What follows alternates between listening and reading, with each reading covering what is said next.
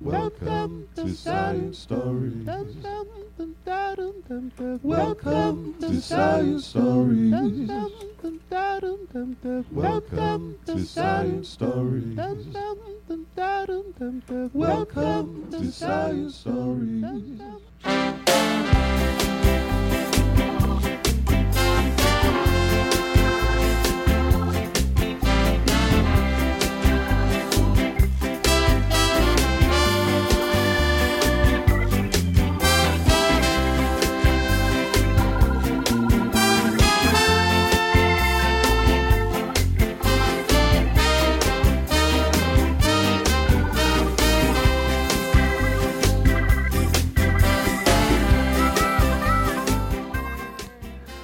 All right, everybody, welcome back to Science Stories. I know it's been a while, but I've been away. I've been enjoying my time back home in Uruguay, actually.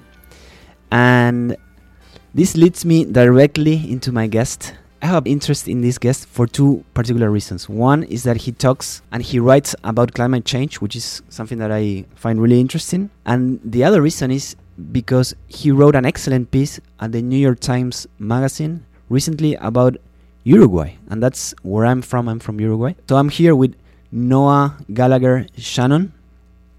How you doing, Noah? Good. Thanks for having me on. Of course. So you wrote a great piece at the New York Times recently. Basically, it's a case study of how can people live sustainably, and you use Uruguay as your example. Yeah. So I, I recently wrote a piece for the New York Times Magazine about Uruguay um, in particular, and more broadly kind of uh, this question of how we're going to live sustainably in the future and and what models might exist um, out there already for how we can do that and how a lot of people can do that in a lot of different um, economic situations in a lot of different countries.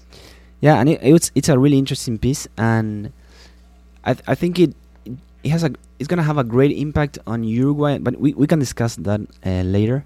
1st Mhm. you describe yourself as an award-winning writer based in Colorado, Mhm. and you write for for the New York Times Magazine, for Harper's, for Ox- Oxford American, and many others.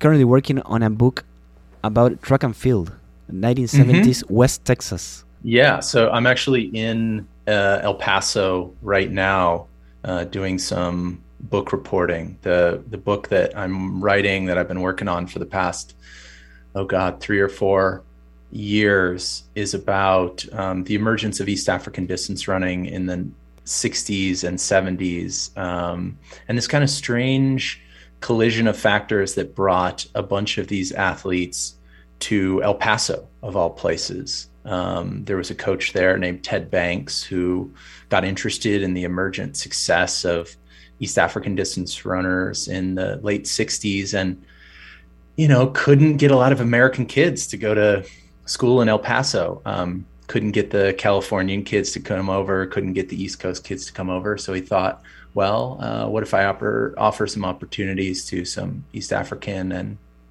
eventually Southern African runners. Um, and in doing so, he put together a team that, that was one of the most uh, successful collegiate athletics programs in history. Um, they won uh, many national titles, set many world records, won some Olympic medals um, until the team uh, eventually kind of fell apart in the early 80s um, under some uh, you know, kind of mysterious circumstances that had to do with the NCAA and some some forces pushing them out, and also some some racism, racism and xenophobia on the part of uh, track and field and the NCAA and the kind of wider United States. Um, so I just I got fascinated with that story years ago and have been chipping away at it. Sounds amazing. I, I heard in a in another podcast that you were on that you even went to Tanzania Uh-huh. to try to understand where they came from, how they lived before coming to the US. Yeah. So I spent the first three months of this year traveling through Tanzania and then through South Africa. Um, both trips were were concentrated around um, athletes that had come to UTEP in the early 1970s. Um, so I was fortunate enough to spend, yeah, a lot of a pretty immersive time in, in both countries, getting to know um, these athletes, getting to know their families, um, traveling in at least one um, instance back to a runner's home village, um, which was on an island in Lake Victoria. And he was pretty dead set on me experiencing Tanzania the way that Tanzanians lived it and the way that he had lived it growing up in the 50s and 60s. So um, we took buses and cars uh, through the country. Um, you know, had some pretty uh, wild times going through the Serengeti and seeing animals, seeing lions and hippos and elephants and everything else.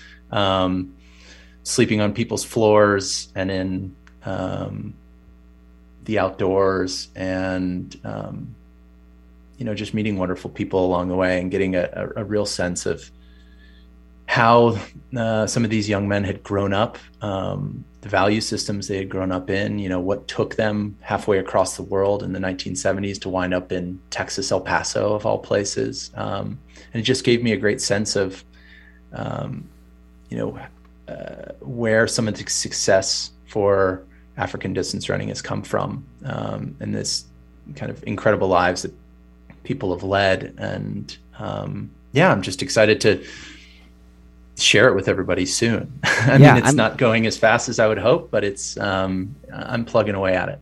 I would love to read it. And you yourself are a runner, right? You're you're a runner or an ultra runner?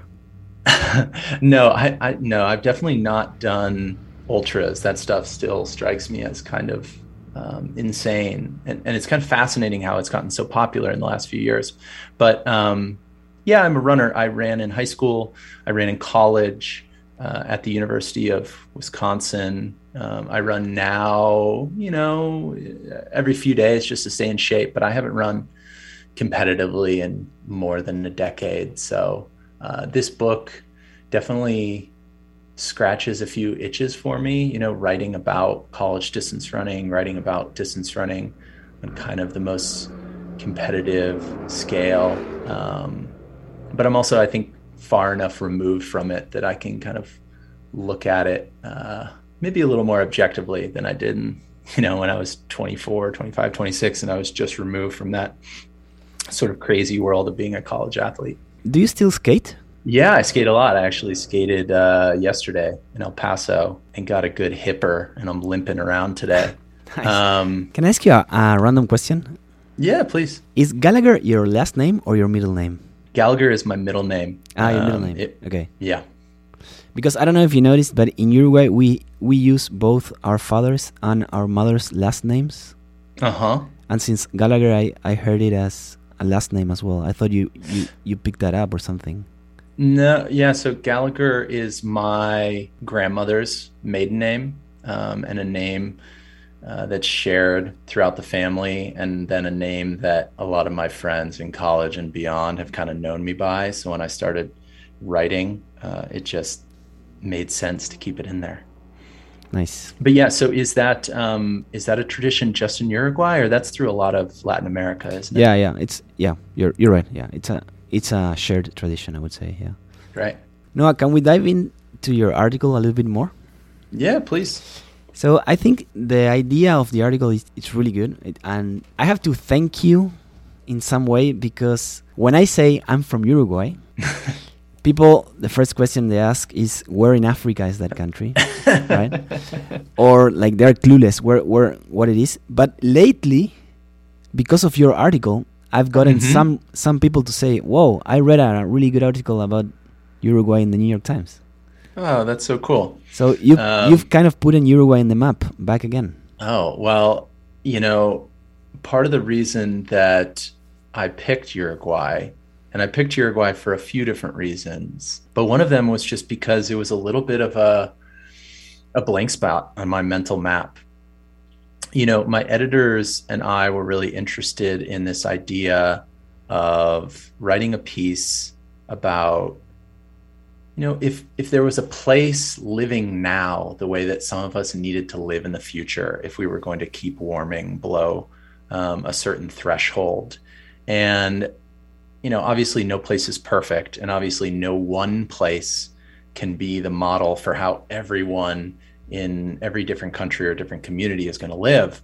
Um, nevertheless, you know, I was trying to figure out where that place might be that could serve as a model for us to learn some things about our our pathway towards a smaller footprint um, and this idea of how to live more sustainably and also this idea of you know who bears the responsibility for reducing footprints corporations and governments or individual people. So uh, there are a lot of different metrics and, and, ways for me to think about this um, and a few led me to uruguay because it was this kind of goldilocks of a country in a sense where it had a pretty small footprint but it still had a, a very good standard of living um, and it had also gone through this incredible green revolution over the last 15 years, which struck me as just a really fascinating political event um, and also a, a, fascinating event in the energy sector. And, you know, I think confronted a lot of the silly questions that you often get confronted with here in the United States about switching to uh, a different energy grid or how our lives might be impacted by renewable energy. Um, granted that a country of whatever three and a half million is very different than a country of 350 million, um, but I think there are lessons that we can learn on that smaller scale. Um, but to kind of in a roundabout a roundabout way return to your original question, um, I didn't want to go and rehash some of the countries that people often think about when they think about climate action or um, the places that have been written about kind of ad nauseum. You know, your kind of sleek, technocratic northern social democracies like Denmark and Sweden, um, or your biological havens like Bhutan or Costa Rica. So I was searching for something a little new, and and when I was looking at these different metrics and looking at um, the history of energy transitions, and Uruguay came up. I thought, well, well, that's fascinating. I know nothing about that, so I'm guessing my readership's not going to know a lot about that. And that's always a fun place to arrive as as a writer if you feel like you get to, I don't know, introduce something to a readership and and I don't know, play some small role in them finding something new or maybe thinking about a country in a different way. Because i know at least personally if i'm honest when when i thought about uruguay before this i was kind of like so is that like argentina's nephew or something or uh, is it just full of uh, cattle ranches in montevideo i would say we're argentina's little brother we have the, the relationship of little brother older brother that yep. they are proud of us and they wish us well and we are jealous of them and we think we're rivals of them a little bit, you know? Yeah. No, you you start the article describing or, or painting the typical American life scenario. Mm-hmm. And there are a couple of facts that you mentioned that are quite interesting to me specifically. Yeah. For example, that a fifth of the Americans contribute to the third of the household emissions, and this adds to 25 tons of carbon per year per person uh-huh. which is a huge increment to what we needed to be if we wanted to fight global warming, and that and that number should be two tons of carbon yeah. per year per person. Something that that got that caught my attention there is it seems like a huge leap to jump from 25 tons to 2 tons of carbon per year. Footprint, carbon footprint is um, a useful metric, I think, for thinking about kind of average consumption levels among people. I mean, I think there are some problems with it, but I think it is a kind of nice shorthand for thinking about how each consumer might be contributing towards like the larger emissions of a country or a community. In the case of the US, yeah, I think that the average person, um, or more typical, because the average might be a bit skewed there. Mm-hmm. I mean, typical obviously is a kind of made up term here, but typical I think is around 25 tons, but that's not necessarily the upper end. The upper end could be as high as 60, 70, 80, 90 tons that uh, an American consumer could be contributing. Um, so 25 represents, um, you know, the median basically. Wow. So it is a huge drop that we need to get to, right? We, we need we need to drop from 25 to 2 mm-hmm. tons if we wanted to to drop the temperature by 2 degrees by yeah. 2050 or something like that. Yeah.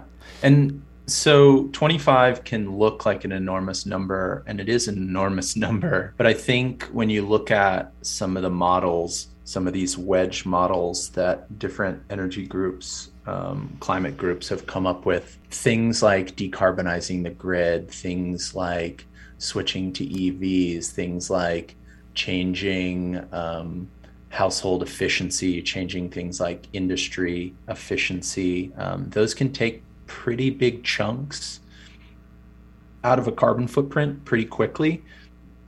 My interest, I guess, was this that it's not totally clear what that life is going to look like once we take those big cuts out.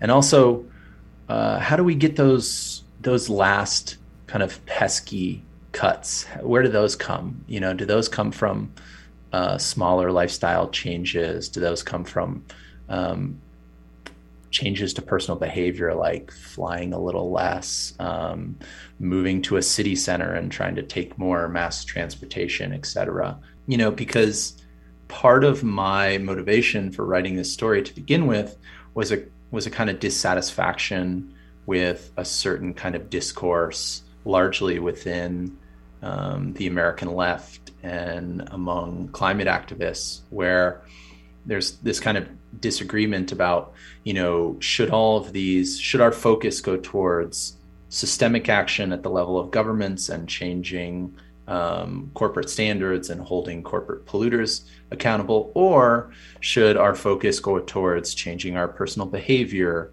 um, changing our carbon footprint and it just struck me like it was odd that it was an, an either or um, i mean surely i can vote for politicians um, who are more forward thinking on green energy at the same time that I can choose to fly a little less. Um, because I think it's important for us as Americans and as uh, global citizens um, to acknowledge our own role in climate change, which is that, like, you know, these corporations didn't burn all of this gas in a vacuum. You know, they burned it to support the lifestyle that we want and that we pay for.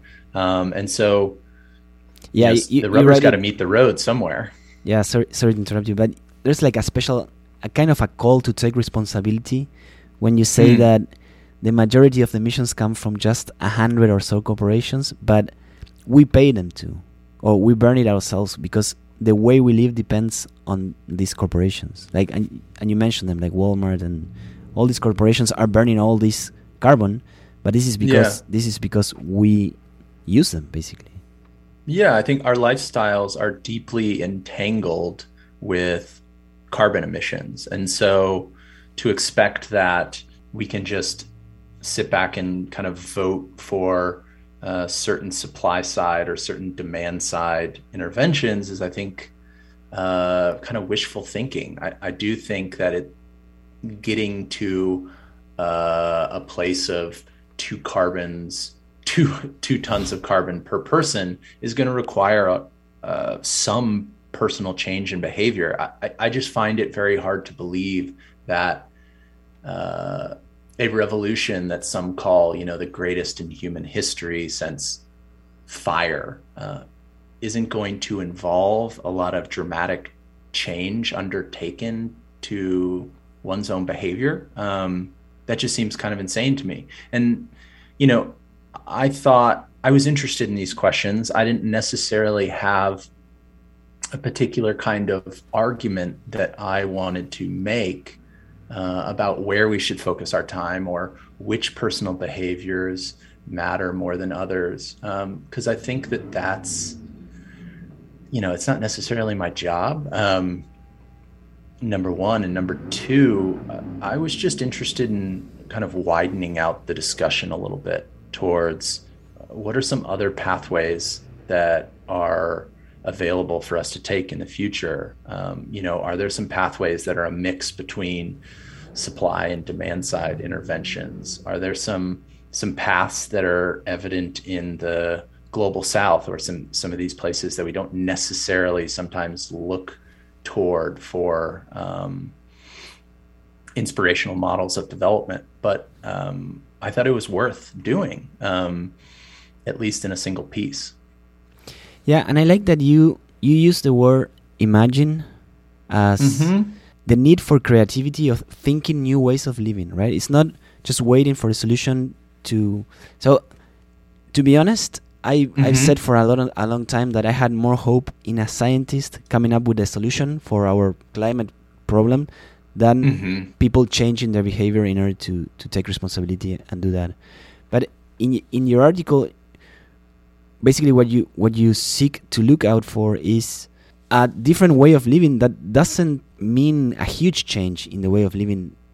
That it wouldn't be that bad, right? Like you right you, you went out and looked. Okay, these guys live quite sustainably, and it's it's not bad. Like they they don't have a bad quality of life. I think one of the most surprising things to me when I when I went to Uruguay and talked to politicians and energy experts and then also just tried to talk to people at every cross section of the economy and society, you know, p- folks living in slums and people that are middle class or people that are richer. Um, when I would ask about how the energy revolution in Uruguay had changed their lives, they were often like, "Well, it hasn't." Nothing. you know. I, I mean, the the energy uh, that comes out of my outlet just is derived from a different source. Um, and actually, the fact that it hadn't changed lives as much uh, represented a kind of political problem on certain on a certain level because certain Uruguayan leaders were trying to get a movement going, and if people weren't necessarily seeing a drop in their uh, electricity bills, you know, what was their further motivation to take other steps or to undertake other behavioral changes? Um, so I think that was a really surprising result, mostly because I think in the US, you often hear about how changing to a different grid is going to represent such a dramatic shift in American life. And everyone in Uruguay was sort of like, well, what energy revolution? Like, there hasn't really been a revolution, not in the Latin American sense. Like, we just got our electricity from different place. Um, there wasn't crowds in the streets. There wasn't um,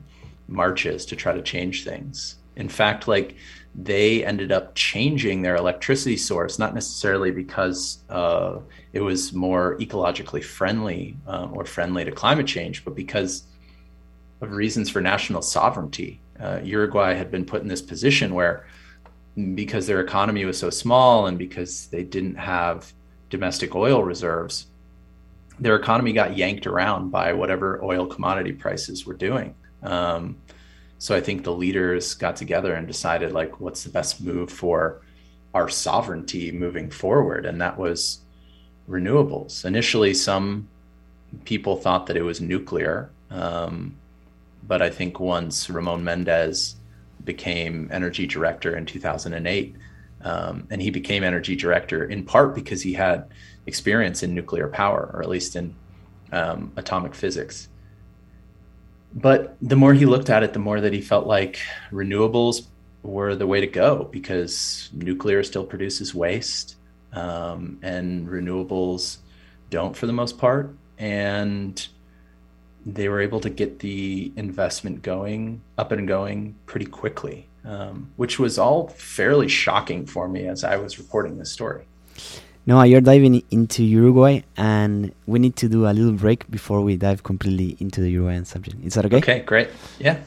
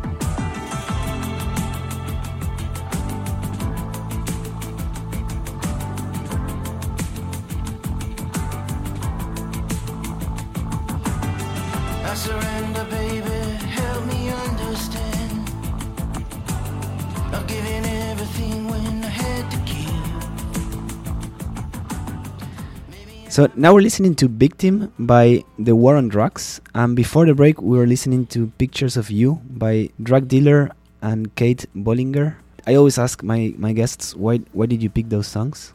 Um, why did I pick those songs? Uh, the drug dealer song uh, with Kate Bollinger, I've been playing a lot lately. I just really like the kind of smooth 70s vibe that it has to it. And Bollinger's voice is really beautiful. Um, War on Drugs, man, I, I've been driving, spending a lot of time in the car over the last two or three weeks, uh, driving from Colorado to New Mexico, visiting people in New Mexico, then driving on to West Texas. And the War on Drugs is just a great road trip band, guitar driven band, great uh, windows down music. And so I've been playing that a lot lately as well. Is it a coincidence that both of them have drugs in there? I was thinking about that when you said it. Uh, you know, maybe. So, before the break, we were talking a little bit about, about the changes that Uruguay undertook in order to go green, basically. Mhm. Um, I think it's better if you make a small summary of, of what were those government driven changes. Could you please? Yeah, so as I was talking about before the break, Uruguay um, in the early 2000s undertook a dramatic transition from largely oil based energy to renewables, a lot of wind, a lot of solar, a lot of biomass. And that transition was undertaken not necessarily for climate change reasons, but uh, when you talk to politicians there, mostly for reasons of national sovereignty. The economy was yoked to commodity prices, oil commodity prices abroad. And so little Uruguay was greatly affected by changes in oil prices and wars that they had nothing to do with. And so there were rolling blackouts in the country and I think pretty high uh, energy prices. And the government just got together and decided to do something about it. And what I found particularly fascinating and also inspiring and absurd on some level as an American was that when this political decision was made in the 2000s, the government formed a plan for a 30 year transition. And uh, when the presidents who were in office at this time, this was when the Broad Front was in office, so the presidents were It's funny. It's funny you you call it the broad front. Frente Amplio. Yeah. Um, So it would be the left party, I guess. when they were in power under presidents Vázquez and Mujica, they decided that they needed a coalition with the other parties in the government. And when I asked President Mujica, former President Mujica, why this was, you know, this would be like Biden having a majority in the Senate and in Congress still deciding that he wanted the Republicans' approval over a energy plan, um, and you know, particularly at this moment of of belligerent, like belligerent politics on the national and local level in the U.S., like uh, the idea of this just seemed crazy to me as an American. But the way Mujica put it to me was, governments pass and people remain, and if we're going to have a 30 year energy revolution, there's a good chance that the left party will lose in four years or eight years and we need to ensure that that revolution is going to continue so we need to get the the right on board with what we're doing and And then it was a matter of getting the money to yeah finance and i think the change. next the next challenge for the government led by ramon mendez who was the national director of energy at the time was how to get investment for such a large transition. And when he went out and talked to a lot of the world energy experts at places like the World Bank um, or others, they all told him that uh, Uruguay basically just didn't have the money or the tax base to subsidize such a large scale transition. Um, so he went about it in a slightly different way where they had a mix of private and public ownership and most of the deals were done through what they call power purchase agreements, where basically the state run utility in Uruguay says, hey, private power producer, you're not going to be able to control prices, but we will buy every kilowatt hour you produce in your windmill farms for the next 20 years or however long the contract was. And you know that's really appealing to a private power company because they're like, great, we know exactly what our revenue is going to be for the next however many years. Um, But it's a little bit risky for the government, right? It's a little bit risky for the government um, for a few reasons. One of them is that you know it works perfectly if growth is going up and up and up because wind power and other renewables don't work exactly on a sort of supply and demand uh, mechanism, right? Normal supply and demand mechanism. You want to cook dinner, so you turn on your stove and a power plant someplace far away fires a little more oil. It doesn't exactly work like that, but um, for the purpose of uh, an imaginary example. Mhm. But wind doesn't blow on command, right? The sun doesn't shine on command, so uh, those systems have to work a little bit more like reservoir systems. You have to kind of over anticipate demand with supply. So that works really well if the if the economy is continuing to grow and grow and grow and you can kind of grow to match it. What's harder is when the economy starts to slow or if even the economy starts to decline because then you have more power, more supply than you have demand. A lot of this can be worked out through the balance in the different kinds of power sources, right? You have wind during the night when it's more windy, you have sun during the day when it's more sunny, etc. But still, there are situations where you might have excess power. And in Uruguay, at least according to the government, the current government, uh, there are situations where they wind up overpaying for energy they don't use. Now, I think opponents of that would say, like, look, in the net savings that Uruguay has had, I mean, I think that they've saved a half a billion dollars a year on their energy. It kind of comes out in the wash and it's fine. You know, uh, one of the interesting, one of the most interesting parts about the energy transition to me, again, as an American thinking about our current political system, is that when I sat down with uh, members of the current government, which is a more right leaning government, Mhm. I expected them to immediately kind of Push against it criticize, criticize, push yeah. against the transition, criticize it. But in fact, it was the opposite. It was them, you know, almost praising it and trying to take credit for parts of it that they had worked on and trying to further it to try to improve it for the next generation. So I think, you know, to see that kind of mutual agreement in a party uh, across parties on something as large as an energy transition is just brain scrambling for an American.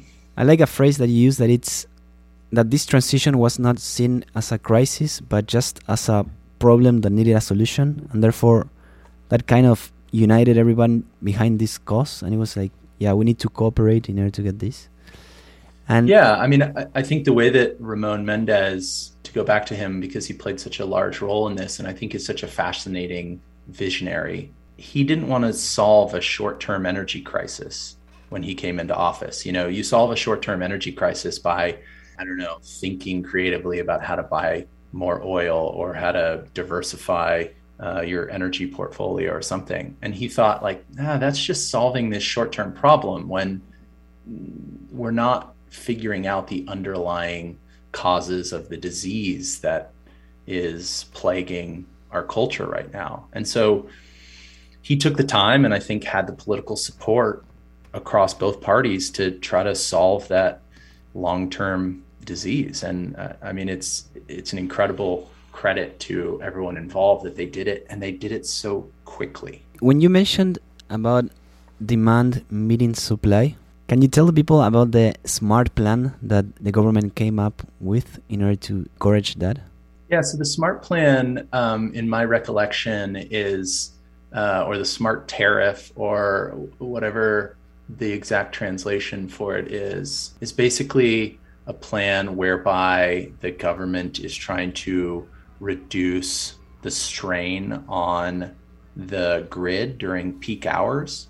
You know, most people are going to use the most amount of electricity in the time between work hours, you know, in the morning when you're making breakfast and getting kids out of the house and in the evening when everyone's back at the house and they're watching TV and they're cooking dinner. So I think what the smart plan did was it reduced the tariff during certain hours and it had you select particular hours during which you would have a reduced tariff. So, you know, I don't know if you chose between 11 and midnight, you might get a reduced rate for those hours. And then that might be the time during which you decide to do your high energy use chores, like your uh, washing clothes or washing dishes or taking hot showers. So the idea is to kind of like flatten out those those big peaks in usage of electricity so that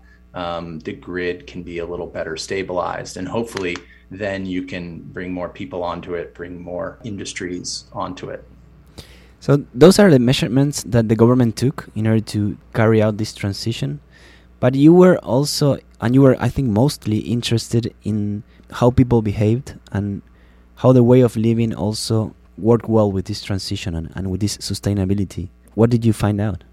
Uh, well, I mean, you can probably tell uh, tell the listeners as much as I can, but yeah, I thought that there was an interesting kind of relationship between this energy transition and then also the way of Uruguayan life, which struck me as um, pretty humble, pretty content, um, pretty kind of interested in collective action in a way that American culture is sometimes the opposite. Um, and so that allowed the energy revolution to have some pretty recip- like receptive participants because um, people were willing to say like yeah it's cool i can wait a couple more hours to take my shower during this smart tariff time or yeah i can run my dishwasher at night or run my my uh, dryer at night that's not a big deal. I mean those things it struck me at times that they would be the kinds of things that americans might complain about. Um, and most uruguayans when i talked to them were like why would that be a big deal? And maybe that's because there's a bit more a sense of collective action among them. I mean i, I think one thing i heard some people say was that uruguay's small size lends itself towards a lot of collective thinking. I mean, it's not a big country, so um, there's this feeling of uh, being together in this political project. I also think that you know Uruguay's fairly recent uh, emergence from a dictatorship and has played some role in in people be, seeming to be very focused on how to improve the future for the country rather than merely how to improve their own lives. But you know, those are kind of an outsider's interpretations of what's going on. I mean, I would be curious to hear from you about why you feel like mm, things have gone so smoothly in Uruguay. Yeah, I, actually, I have a question for you that shows a little bit how I think, and it's okay. Do you think it's this sense of collectiveness that drives this like um, general well-being, or it's just I'm gonna use the electricity at night because it's cheaper. And it's yeah, I, I mean, mean, I think I, I heard both things from people that it's pure economic incentive, and there there was a real frugality to a lot of uh, Uruguayan families, both because I don't know maybe it's something in the national character that's lent itself to that, but also because things there are so expensive. Yeah, um, I heard that from a lot of people. It's like hey, we get paid less and things are more expensive because Uruguay doesn't produce a lot of things. So almost everything has to get imported, and almost everything that's imported comes with these huge tariffs and taxes. So everyone's just learned to go without um, in the way that Americans, because we have all these ready-made widgets at our hands at any point to get ordered by Amazon for cheap to arrive quickly. We've just gotten used to consuming things where there it seemed like there was a bit more of a frugal culture of thrifting, going without, uh, grouping errands together uh, for a certain time in the week because gas could get up towards six, seven, eight dollars a gallon. You know, those economic incentives have just kind of bled into the culture. I wonder, for example, if you you went into someone's home that he invited you to home, and you ended up talking talking about the old sofa that he had, and he never saw a reason to change it, right? Mm-hmm. But I wonder if changing the sofa was as cheap as it as it is here, or as common as it's sure here, it's if not. if they would do it. So, as a Uruguayan reading your article, Mm-hmm. To me it was interesting the the kind of romantic view that you had about this situation. mm-hmm. Whereas to me, it was, I mean, why would you change a sofa for nothing? It, it, it just doesn't make any sense. Well, yeah, I mean, like that itself is interesting to me because I, I was asking many people, well, wouldn't you just buy a new car if you could afford it? Or if you could afford it, wouldn't you just replace the sofa? And oftentimes people's response was, well, no, why would I? Their response, their response was the same as yours. Whereas, you know, I think if I asked a lot of my friends or a lot of people in my community, like, uh, they would probably be more quick to replace an old couch if they had the money. So, Um, what what would you so- say is the American dream? Sorry, sorry to cut you, but what would you say is the American dream? oh, I, don't, I mean, I wouldn't know. I guess I, it depends on on what someone's uh, projection of that is. Uh, but I think it has to do with um, a lot of freedom from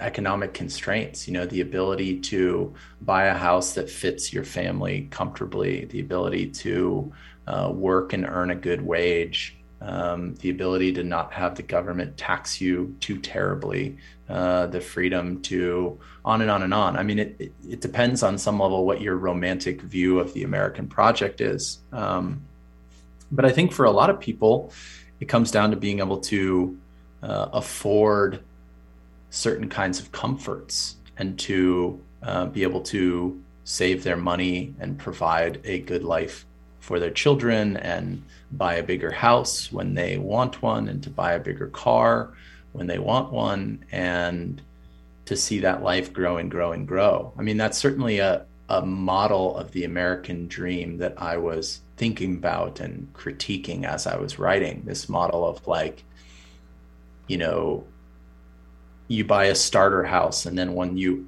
outgrow that house you buy a little bit of a larger one and then you grow to fit that house and once you fit it then you buy a larger one and i think that's so ingrained in our culture that sometimes when you go to other cultures and they say like no this is a multi-generational home. Uh, we have three generations of people living in it and two generations before that lived in it. Um, it can be a little surprising.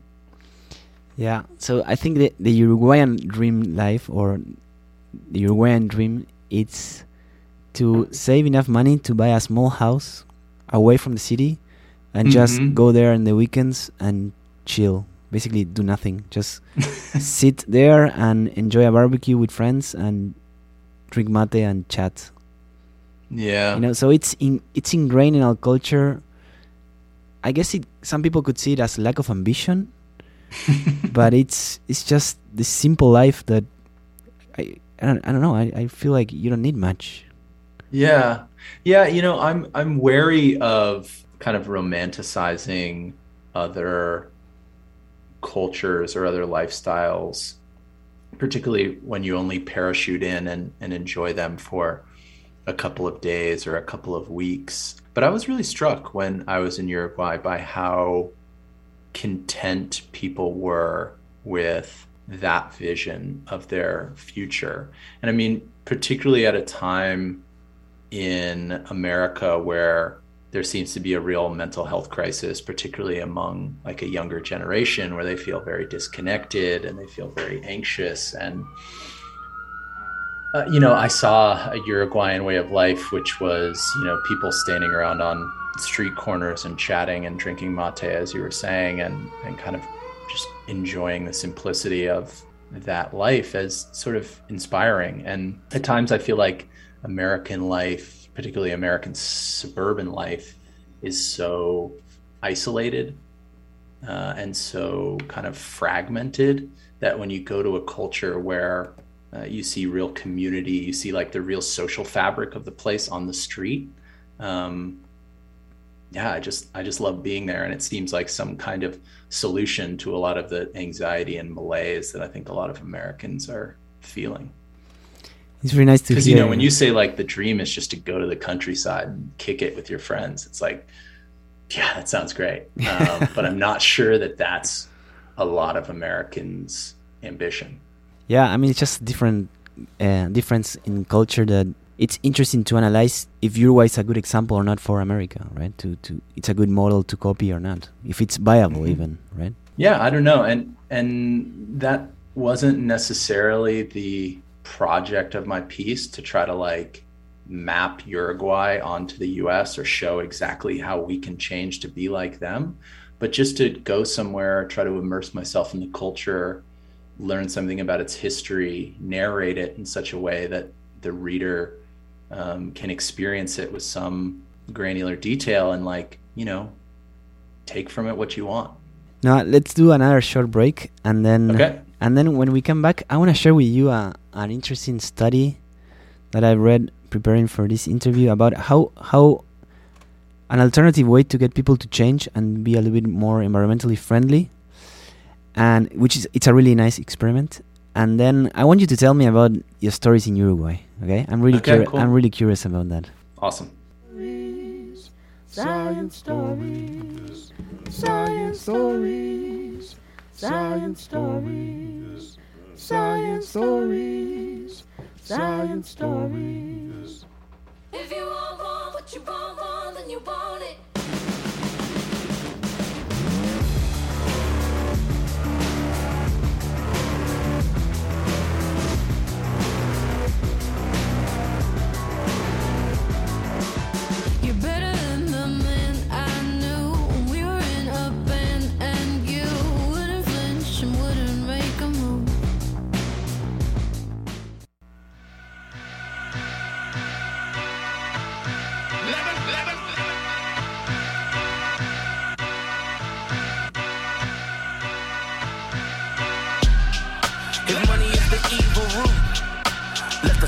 Shine the coops.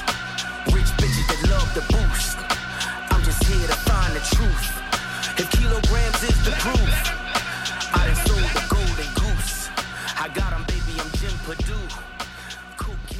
Let the smokers shine. There. What what are we listening to? Uh, I think it's Pusha T off Yeah, his Pusha T. latest album from this year. And before the break, we were listening to "Want Want" my by Maggie Rogers. Is there any particular reason you picked these songs? Uh, the Pusha T I picked because it was an album that I skated to a lot this year. I've been trying to take uh, daily or every other day, like skate breaks, usually around lunch. Sometimes listening to music, and that was an album I played a lot.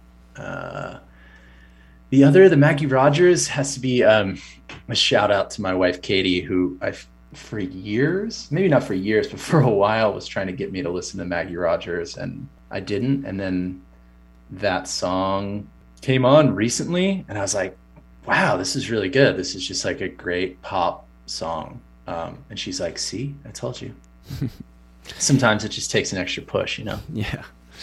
I have two questions. One one question actually came from the audience, and Mm-hmm. they say that so Uruguay may be such a great example of sustainability because it's it's such a less dense population. It's such a the number of people that live there is so small that it's easier for them to live sustainably in compared to other places that are more populated or densely populated.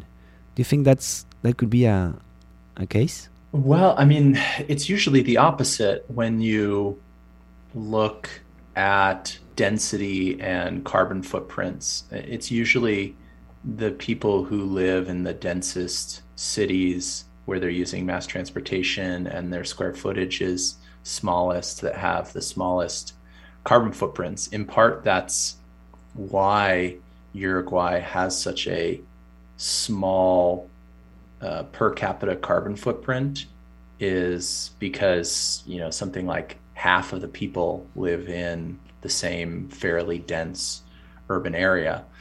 So, I mean, you could just extrapolate that out and say if half of your population lived that way, maybe you could maintain the same kind of per capita uh, carbon footprint on the same level.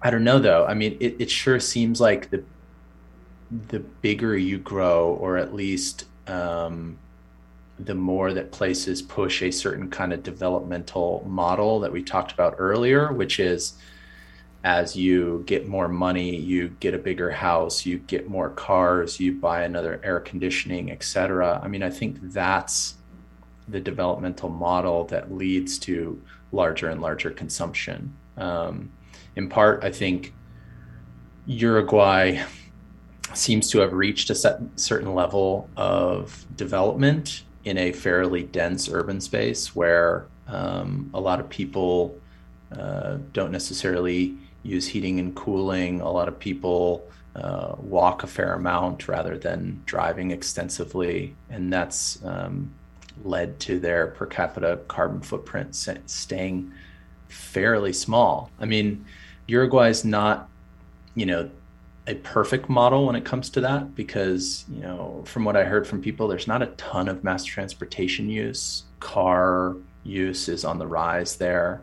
Um, I also heard from some people that felt like the American and or kind of Western European model of development and consumption is catching on there a little bit more, where people want the status symbol of the next big car, or they want the big house in uh, the countryside, or they want the big house in Punta del Este, or whatever it is. So yeah, Uruguay is not a a perfect example of a sustainable way of life. Um, and I think there are any way, any number of ways to nitpick it. Um, but I thought that it was an interesting example, and I thought it was um, an illustrative example of a certain kind of way forward that mixed supply and demand side interventions and also seemed to rely on some behavioral changes among people and some humility among people to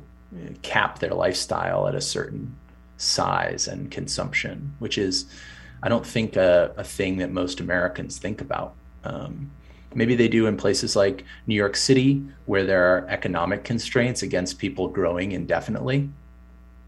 You know, it, apartments get really, really expensive very quickly. Um, and I think the same is probably true in a lot of Western European cities and probably in Montevideo that you can't keep living downtown if you want a bigger and bigger and bigger flat. Yeah, definitely for sure. So no, as I as I read this article, I also agree with you that it doesn't necessarily have to be either or, and and the choices are between waiting for the government to take action and me myself taking action. Right? It, it has mm-hmm. to be a combination of both, and unfortunately, I think it's easier in some situations to wait for the government to take action than to hope that people change their behavior as a collective. Sure. So I started looking in academia if there had been any experiments or any solutions to this problem because this is basically a, a problem. We need people to behave more sustainably. They don't do it. It's a problem that could be solved like many other scientific problems, right? Sure. And there's a really interesting experiment that they so it's a really smart experimental design because they at random hotels of different quality of the hotel of different status of the hotel they installed a digital device at the shower in which while you are showering while you're showering it shows you a small like a, a picture of a polar bear mm-hmm. and at the same time it shows you how much you're consuming of electricity okay is is it like melting away the iceberg under the polar bear as you take a longer shower I, or something? That's I, horrifying. Yeah, it is indeed melting. okay. What I think is really smart about this design is, first of all, you don't opt in to this study. It's kind of you you don't you didn't ask to participate in the study, and this Right. this reduces some biases of people who choose to participate in this kind of studies, right? Sure. And the second thing that is brilliant is that it's a hotel where the bill is already paid, so it doesn't matter whether you take a long or a short shower, right?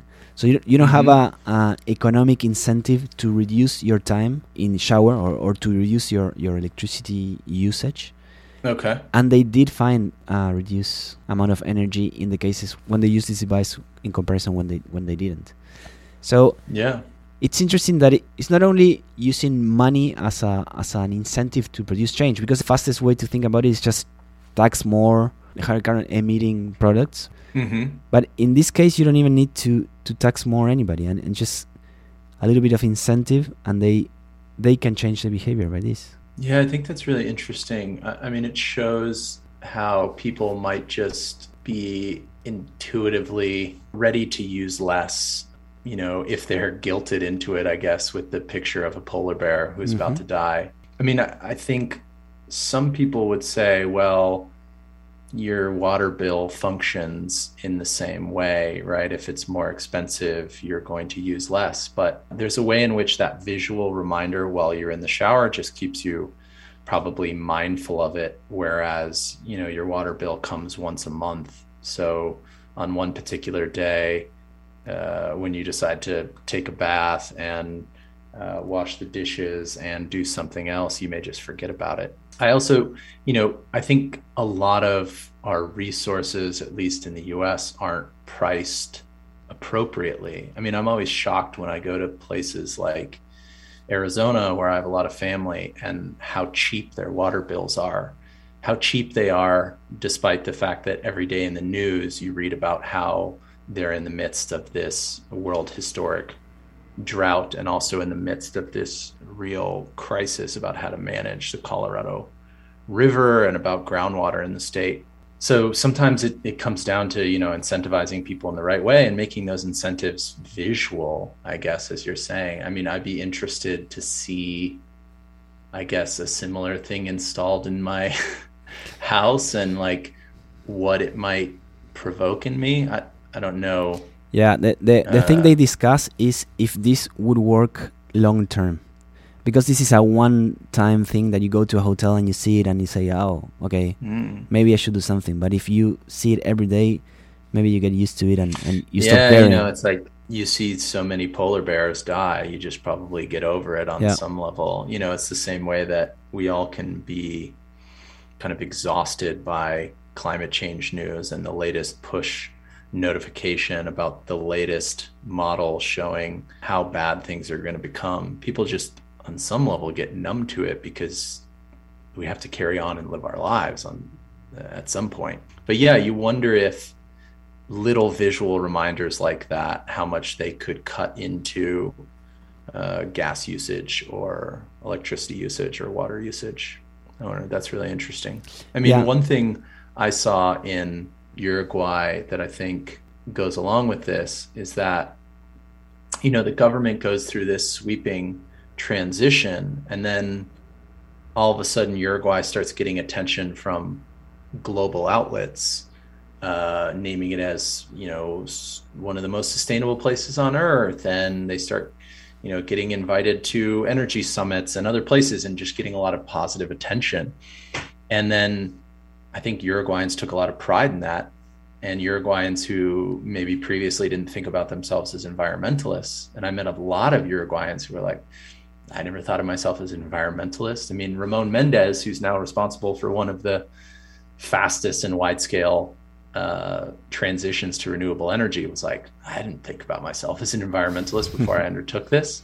Um, but going through that political transition, seeing their world around them change visually, I think inspired some of them to be like, oh, well, maybe I should start recycling. You know, now that Uruguay is this kind of um, world leader in this certain sector, maybe I should start pulling my own weight. Maybe I can start doing this, and maybe the city can have a better in- recycling program, or maybe I can use a little less power on my own. Um, and I think so often in the romantic American political imagination. We think that change is going to come by people taking action and then the policy following suit.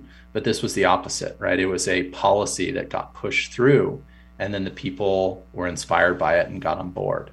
Um, so I thought that was one other very interesting and inspirational points of Uruguay was that like you know the future may not look exactly like we expect and it may not follow exactly the same course as we expect. So now that you went back to Uruguay, I want to know how was your experience down there. First of all, you told me that you don't speak Spanish.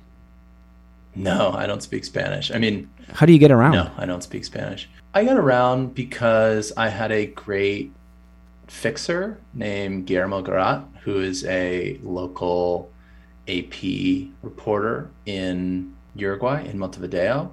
I got in contact with him mostly because I wanted someone who had covered the ener- energy revolution firsthand and could make some connections for me quickly on the ground the photographer I was working with, Alessandro Cinque, who's Italian but lives in Lima and so speaks Spanish fluently, was also helpful. And then, you know, for the most part, a lot of the figures that I was speaking to, political figures like Mendez, speak English.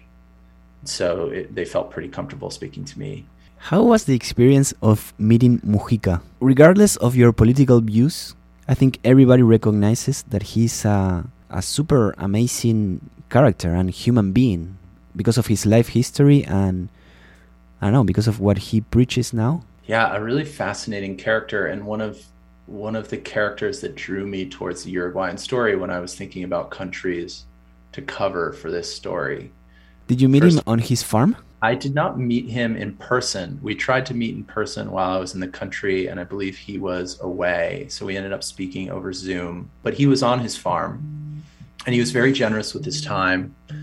Uh, gave us something like two hours. We spoke. You know, it's always somewhat intimidating to talk to um, a world political figure like that, but he's very humble, very welcoming, answered our questions, and then also just kind of wanted to chat and make jokes. You know, people who don't necessarily know his his profile, he was a guerrilla in the 1960s and 70s and was responsible for, I think, one or more uh, bank robberies in which the uh, Tupamaros, the group that he was affiliated with, robbed banks in order to disperse money back to the poor. This is during Uruguay's mil- military dictatorship. Um, eventually, he was caught, captured, shot, and spent, I think, something like 13, 14, 15 years in prison. I think escaping twice while he was in prison. So, I mean, he's already lived this incredible life.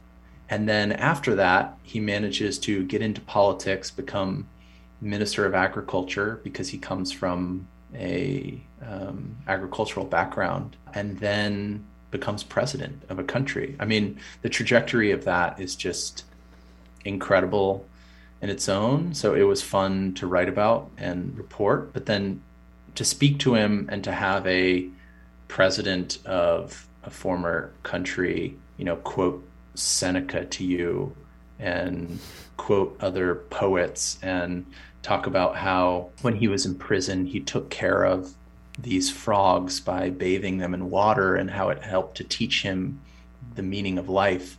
I mean, it just kind of blows your hair back, I guess. It was a lot of fun to meet him. I don't often get all that excited, but I was certainly excited to sit down and talk to him since he has such a particular vision of the world and has stuck to it. I mean, I think that's what so many people, regardless of whether they agree with him politically, respect about him is that he's someone that, who walks the walk, right? He talks about living simply. He talks about how the consumptive models of development lead not only to the destruction of the ecosystem, but to the destruction of human happiness. And so he does what he can to resist them. And he, you know, foregoes living in the presidential palace and stays on his farm. He donates a bunch of his uh, salary to uh, the homeless in Uruguay. So he's someone that's kind of maintained his views, uh, even though he was sitting in the highest office in Uruguay. No, I I heard in another podcast of yours that you're a vegetarian, but if you're in a special occasion, and, and you actually said, for example, in Uruguay during a asado, that is a typical Yeah. barbecue, you would try a little bit of meat. Did that happen? Yeah, yeah, yeah. I try. Yeah, I've been a vegetarian for a very long time, but I try not to be dogmatic about it in situations where I might be missing out on a certain kind of cultural experience and or a situation where I'm a guest in someone's home and they may not have a lot of money or they may be trying to um, welcome me into their home and serve me dinner. I'm not gonna like say, oh no no no, I don't I don't eat meat in those occasions. And uh, Uruguay struck me as one of those places where, I mean, when you're there, you gotta eat some steak. I mean, it's what the uh, country is famous for. So yeah, we, I had a, a couple of like roadside asados with people in Uruguay that were wild. I mean, the cuts of beef, first of all, are just enormous. I mean, it's that way in Argentina too, where you order Yeah. a steak and it's like as big as your chest. Yeah, it is like that. Yeah, yeah. Well, I wanted to to see what you had to say about that, being a, a vegetarian, and I don't know how much time you spend in Uruguay, but living a couple of weeks, Mm-hmm. I think it's almost impossible not to try some meat.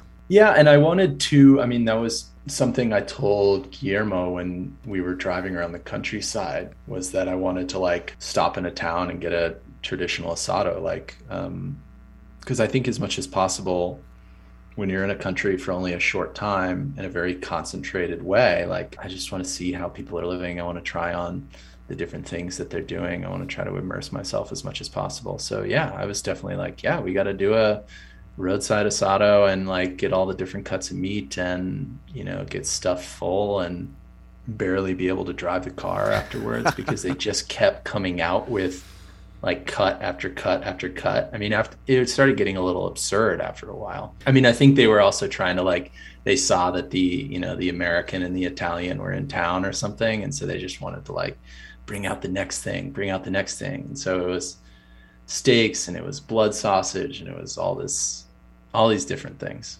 Did you notice the difference in pronunciation in our Spanish and with the Mexican Spanish? Um, certain parts of it, maybe. You know, I probably don't have a good enough ear to tell a lot of the difference. Um, So, for example, how would you say gentleman in Spanish? Do you know? no, what, like what word are you or- gonna or use? This one you might know. How do you say rain in Spanish?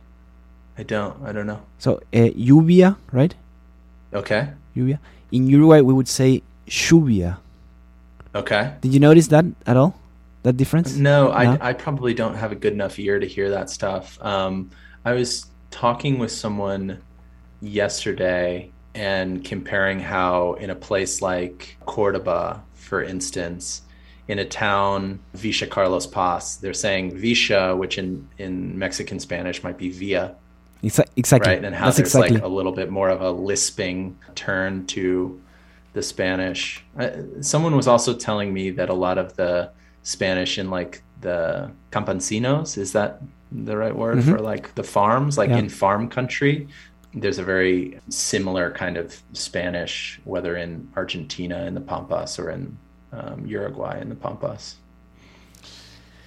No, thank you so much for your time. I really enjoyed talking with you. Did you have a good time? Yeah. Thank you so much for having me on. Yeah, this is very fun. It's it's been a really fun part of writing this story about Uruguay that uh, both Uruguayans, a lot of expats, a lot of people around the world have reached out and want to talk about it because uh, I think people want to have some sense of an imaginative way forward. So that's been a really fun part. So I appreciate you having me on. Thank you so much. Can I ask you one last favor before we, we shut down? Yeah, of course. Can you say Bam Uruguaye eh? like people in Uruguay say? Bom Uruguay. Eh? It's like Bamo, like let's go. Bamo Uruguay. Eh. Uruguay. Eh? Pretend that you're in the stadium. Bamo Uruguay. Thank you so much. Thank you so right. much. Cool. Thanks, man. Wow. Wow.